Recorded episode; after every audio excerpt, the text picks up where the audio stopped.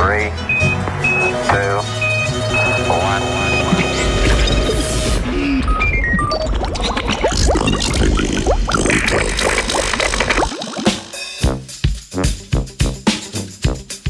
Smrt bakterijam, veselje narodu.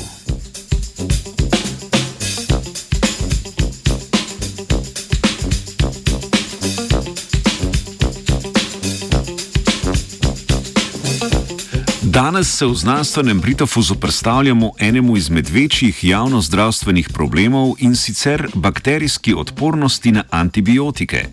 Predstavili bomo odkritje, pri katerem so sodelovali tudi raziskovalci in raziskovalke z Fakultete za farmacijo Univerze v Ljubljani in Kemijskega inštituta. Dognanja raziskovalne skupine so bila v začetku meseca objavljena v reviji Nature Communications.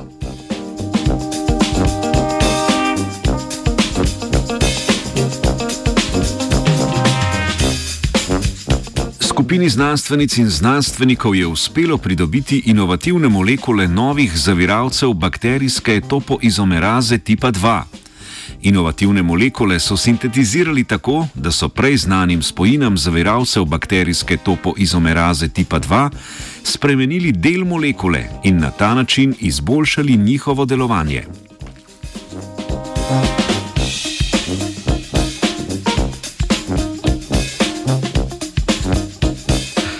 Tarča, ki jo napadajo omenjene molekule, je bakterijska giraza.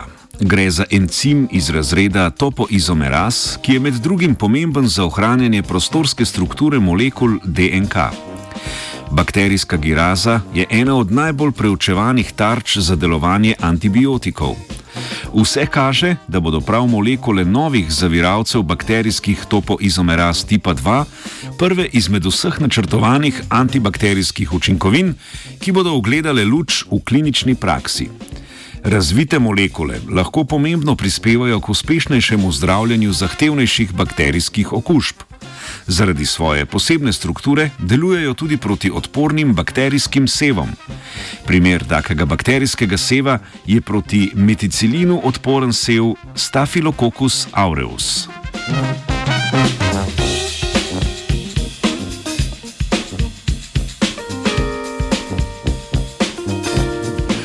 Znanstvenice in znanstveniki so po optimiziranju strukture novih zaviralcev bakterijske topoizomeraze tipa 2 ustvarili knjižnico, kamor so uvrstili molekule, ki sledijo tej obliki. Nekatere izmed njih zavirajo girazo že v območju nizkih nanomolarnih koncentracij in imajo zelo močno protibakterijsko aktivnost.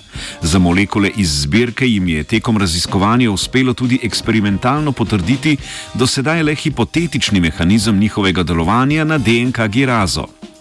V okviru raziskovanja delovanja novih zaviralcev na girazo so dodatno dokazali še obstoj posebne halogenske vezi med tem encimom in DNK vijačnico bakterij.